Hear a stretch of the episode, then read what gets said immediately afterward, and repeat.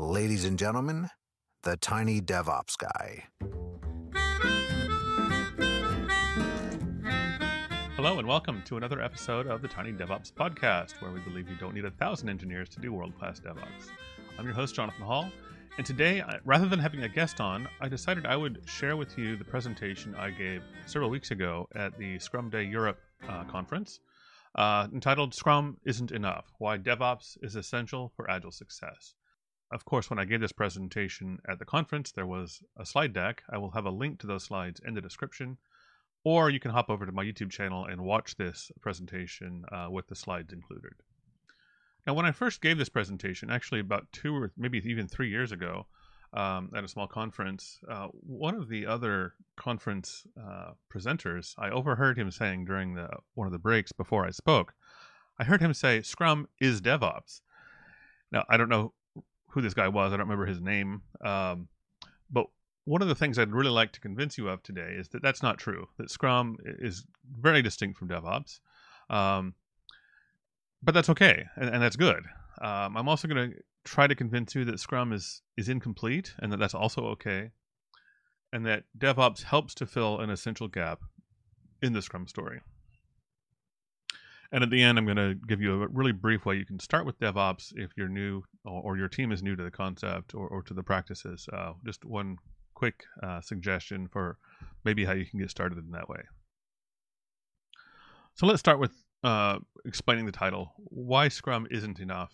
One of the very first books on the topic of Scrum was called Agile Software Development with Scrum. It was released within just a few months of the signing of the Agile Manifesto, written by Ken Schwaber and Mike Beedle.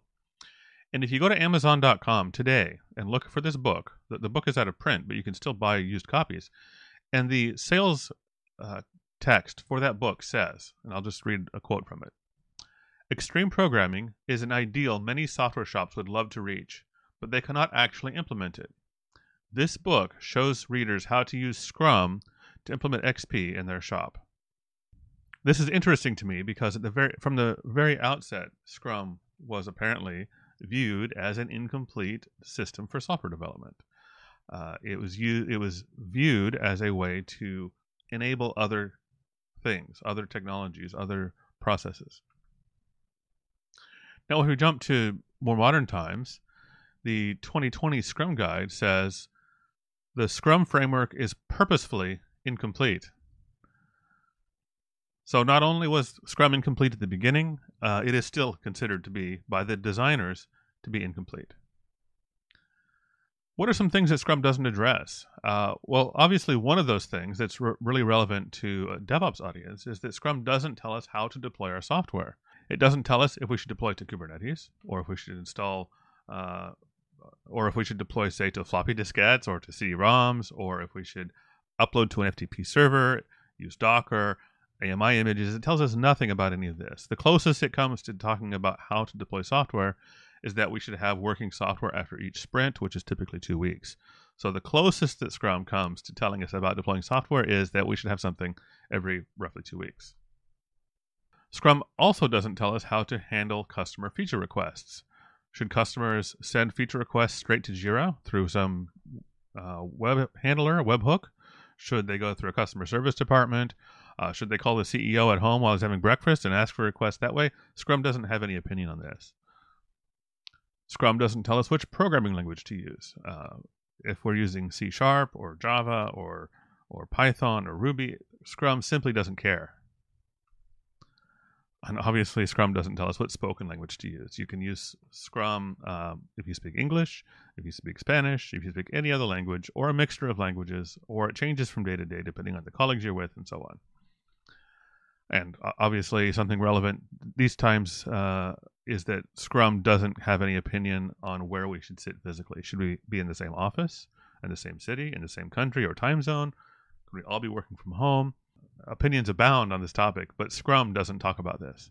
Scrum should work uh, or should be made to work in any of these uh, various situations and perhaps most uh, disappointingly, Scrum doesn't tell us the best color of sticky note. We, we all know that blue is the best color, but we don't learn that from the Scrum. We had to learn that objectively through other means, of course.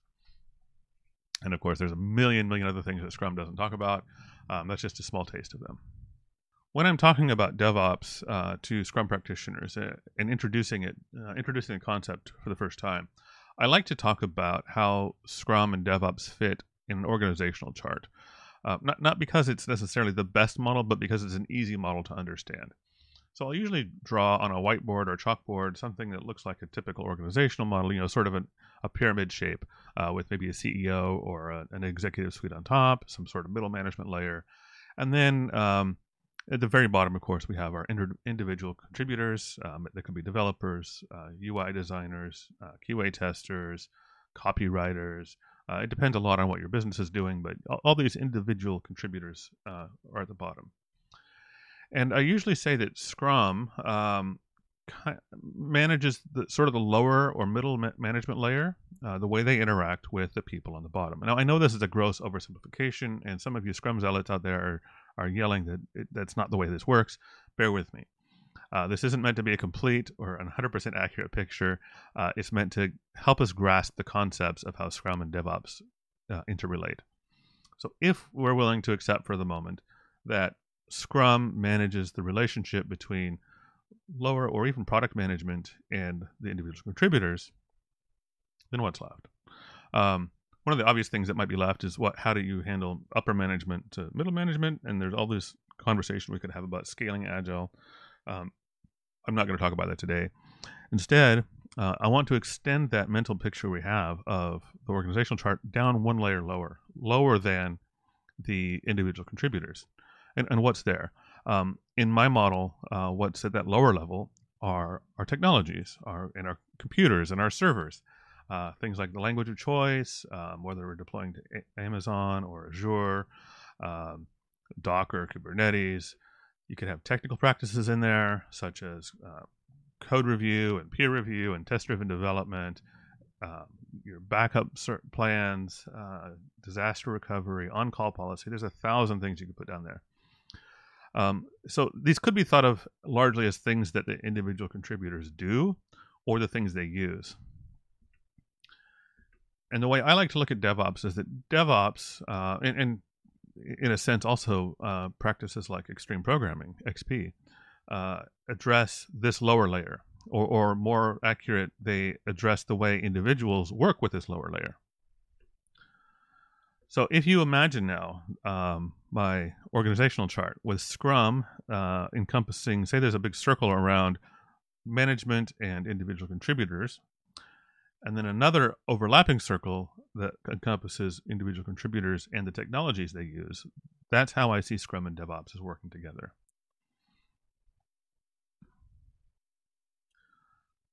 So, with that in mind, let's talk a little bit about what DevOps is. Um, and, and maybe where it came from. Um, I, I, don't know how many organizations did it this poorly, but we certainly, I, have certainly worked in, and I, and I imagine many of you have worked in organizations where you can at least see parts of this pattern emerging, where the developer's goal is to release software as quickly as possible uh, to meet customer needs. Uh, whatever software you're, you're building, um, it's not it's not useful until customers can use it, right?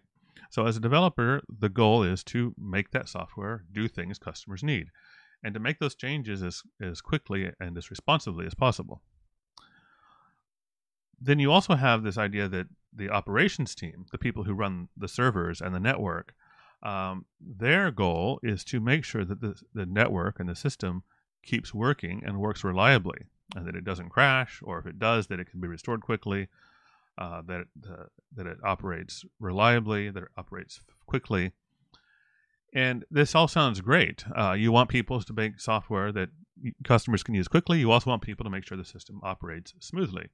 The problem is that when you frame it like this, you're actually putting developers and operations at the opposite end of a tug of war. Uh, they're they're aiming for opposite goals this way. Your developers, uh, if you boil that whole concept down, they are striving for rapid change. And operations, if you boil their whole business purpose down, is to prevent change. Uh, stability and change are opposite things, right? And so you have your developers and your ops people uh, essentially fighting with each other. Now, that doesn't mean that they literally break out into fights or yelling matches, uh, but their their goals are in opposition to each other. So the idea of DevOps was born out of the realization that this is probably wrong, that having our develops uh, our developers and our operations people at odds with each other is probably not the best approach toward uh, a holistic and, and functioning organization. So I like to simplify the idea that DevOps just means cooperation. Now there, there are many uh, flavors to that, but uh, if you if you just think of that as uh, a shortcut, that DevOps is cooperation between development and operations, it can cut through a lot of nonsense out there in the literature, especially advertising literature from companies trying to sell their DevOps products. If you just remember that DevOps means cooperation, it can cut a lot of things out uh, in terms of, of confusion. Now, there are different models or different ways to look at DevOps. One of the po- most popular ones is the stages of DevOps, and if you've uh, you may have seen this in the past. Uh, if you go to Google image search, you can find the infinity loop that is the stages of DevOps. Um, it's uh, two circles conjoined uh, with arrows pointing that, so that the, the flow always goes in one direction. And the stages of, of DevOps are plan, create, verify, package, release, configure, and monitor. Now, I'm going to go through each of those in a little bit more detail just to give you a clearer idea of what each step uh, or each stage is about. Keep in mind, though, that these stages are not necessarily uh, distinct. Uh, that is to say, that some stages blur or merge into others. Some stages may happen simultaneously, depending on the team or the technology you're using. So, the point here is not the uh, chronological progression of these stages, but rather to think of each stage and make sure that it's happening in your team. So, the first one is planning. That's hopefully fairly uh, self-explanatory. This is also the stage that mo- has the most overlap with Scrum. Uh, you know, Scrum has your sprint planning, um, backlog grooming. So these, these are all parts that uh, that can happen uh, or or influence the planning stage of DevOps.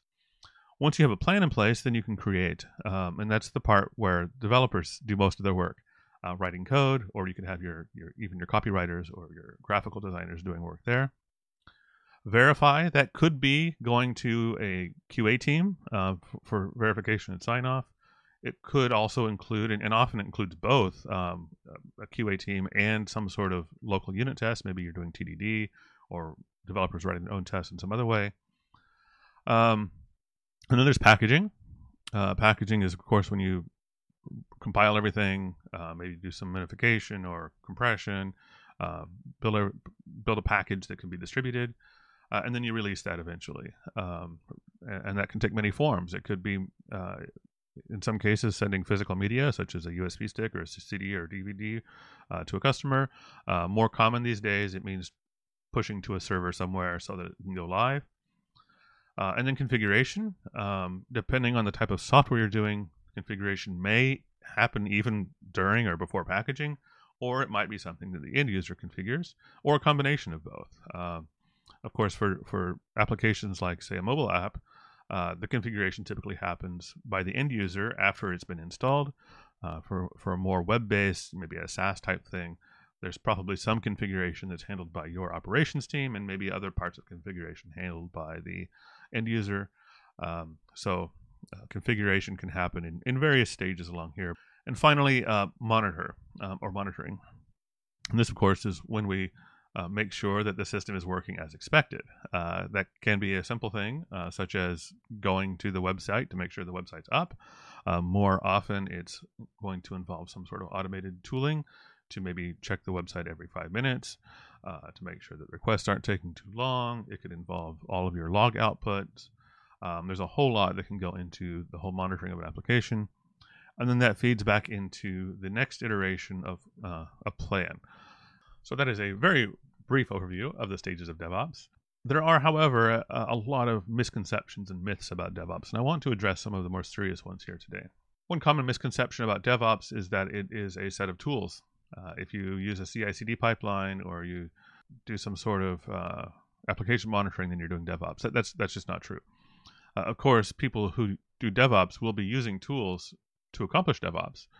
Um, but the, the same way you can't say that I bought a camera, therefore I'm a photographer, or I have a paintbrush, therefore I'm an artist. You can't say that just because you have certain tools that you're using that you're doing DevOps. DevOps is more like a mindset or a, an application of tools, uh, just the same way that art is more of a mindset or the application of tools. Another misconception about DevOps I hear a lot is that if we use DevOps, then we have to be generalists. Uh, that is to say that uh, I don't want to do DevOps because I don't want to have to learn backend, or I don't want to do DevOps because I don't want to have to learn Kubernetes. Or if we're doing DevOps, then everybody's writing code and everybody is deploying code, or or whatever. Um, that's just not true. There's there's absolutely nothing about DevOps that says uh, you can't have specialists. Remember, DevOps is about cooperation. There's there's no rule in cooperation that says if you cooperate, everybody has to have the same skills. That's just ridiculous. It's ridiculous with DevOps too. Uh, it's absolutely okay, and it's usually best to have dedicated developers and dedicated operations people, even if you're doing DevOps.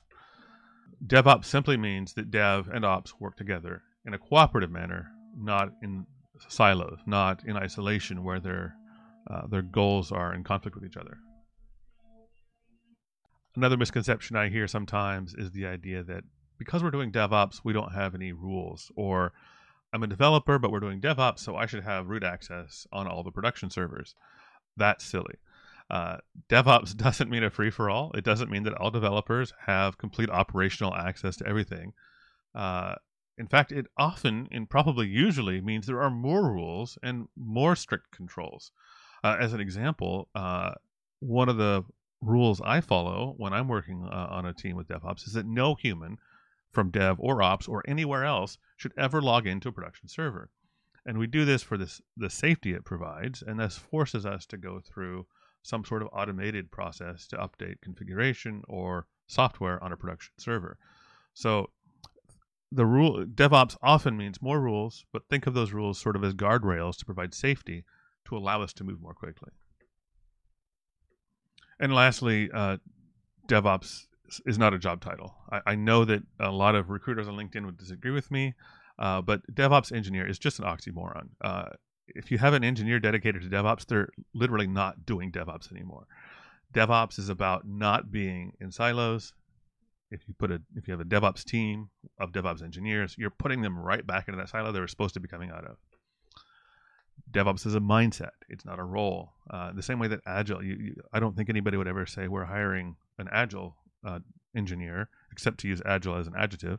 They wouldn't say, you know, your title is agile engineer. You're the one who's doing agile on our team, while the rest of us go back and do waterfall or something like that. That's just utterly ridiculous. Yet it's exactly what so many people try to do with this DevOps engineer title. I challenge you to go to LinkedIn, do a search for DevOps engineer, and look at the job requirements. I'll bet you that the vast majority of them have these sorts of uh, requirements. Uh, they're going to be doing software packaging, software release management, configuration management, and monitoring. These are the exact same things that fall under operations t- title. There's no software development in there. There's no verification. There's very little planning, or at least not planning of the software features, maybe of the infrastructure. Every job, every DevOps engineer is actually an infrastructure engineer that I, that I've seen. Uh, so get rid of that title. Stop calling things DevOps engineers. Call them an operations engineer if you want, or an infrastructure engineer, or a site reliability engineer is a good title too, although it has slightly specific uh, connotations. Uh, and one other thing, of course, d- doing DevOps alone doesn't make you agile. Um, you could, in principle, do DevOps on a waterfall team. Uh, you could you could do all of those uh, stages in, in, in sequential order with big design up front and uh, standard uh, testing stages and so on and so forth.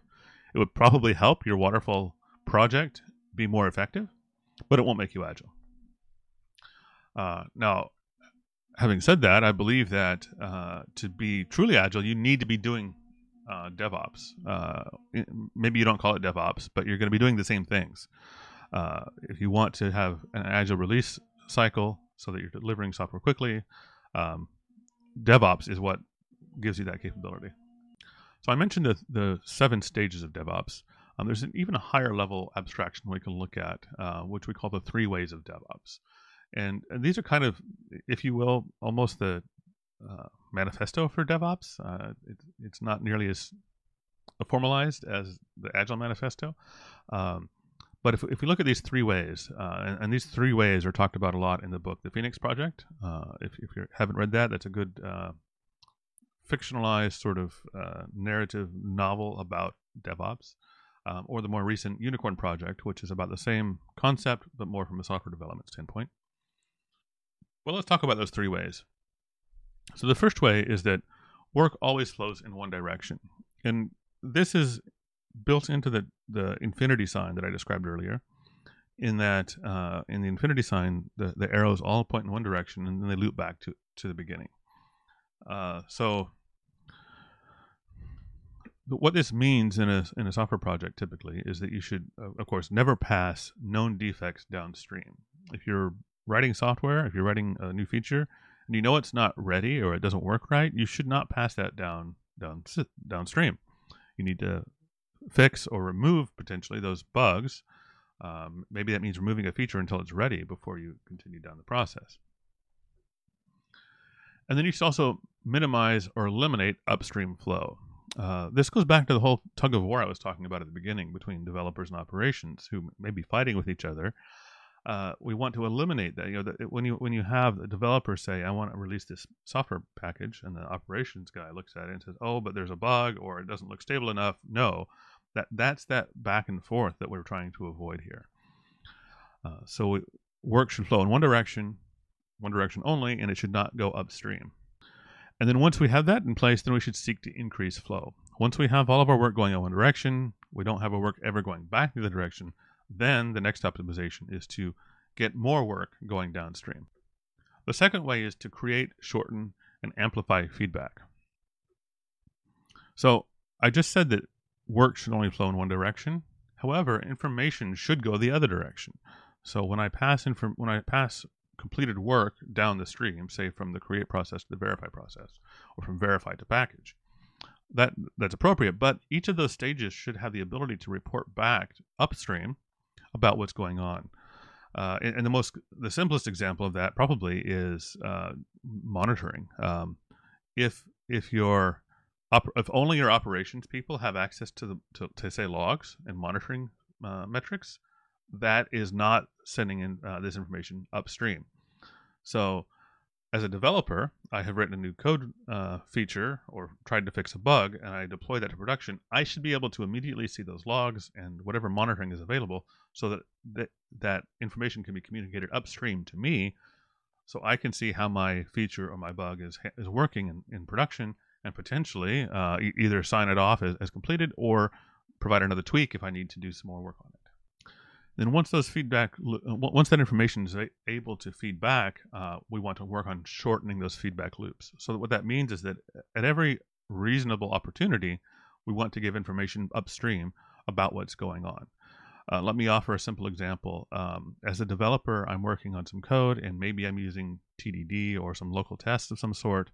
Those can provide very quick, uh, short feedback, but on a limited, uh, limited scale, obviously, right? Uh, my unit tests may validate that my function does what I think it does in isolation. Um, but that's not complete. That's not the same as going through a QA stage. So then I pass it along to say to verify. Maybe maybe a QA engineer uh, does some manual tests. Maybe it goes through a larger test suite with some end-to-end tests or integration tests. And as soon as it discovers there's a problem, it should feed that information back to me. Once it's past that stage, it should go into the uh, uh, packaging and release and deployment stages. And then it gets deployed into production. And then uh, we should have some monitoring in place that uh, alerts me, ideally as quickly as possible, if there's a problem. So maybe uh, maybe we just maybe I made it through all the test stages, but still something uh, some defect got through that prevents the server from from behaving correctly. Uh, I want to get that information back in an alert or in, some sort of yeah alert or, or notification as quickly as possible. And then want to amplify these feedback loops. Um, so that just basically means make make important things loud. Uh, if the server goes down we should know about that quickly.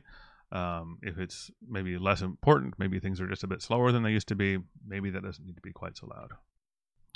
And finally the third way of devops is to experiment, to learn, and to achieve mastery. And this should not be uh, new to anybody doing Scrum, because Scrum is, in many ways, about applying the scientific method and experimentation to software delivery.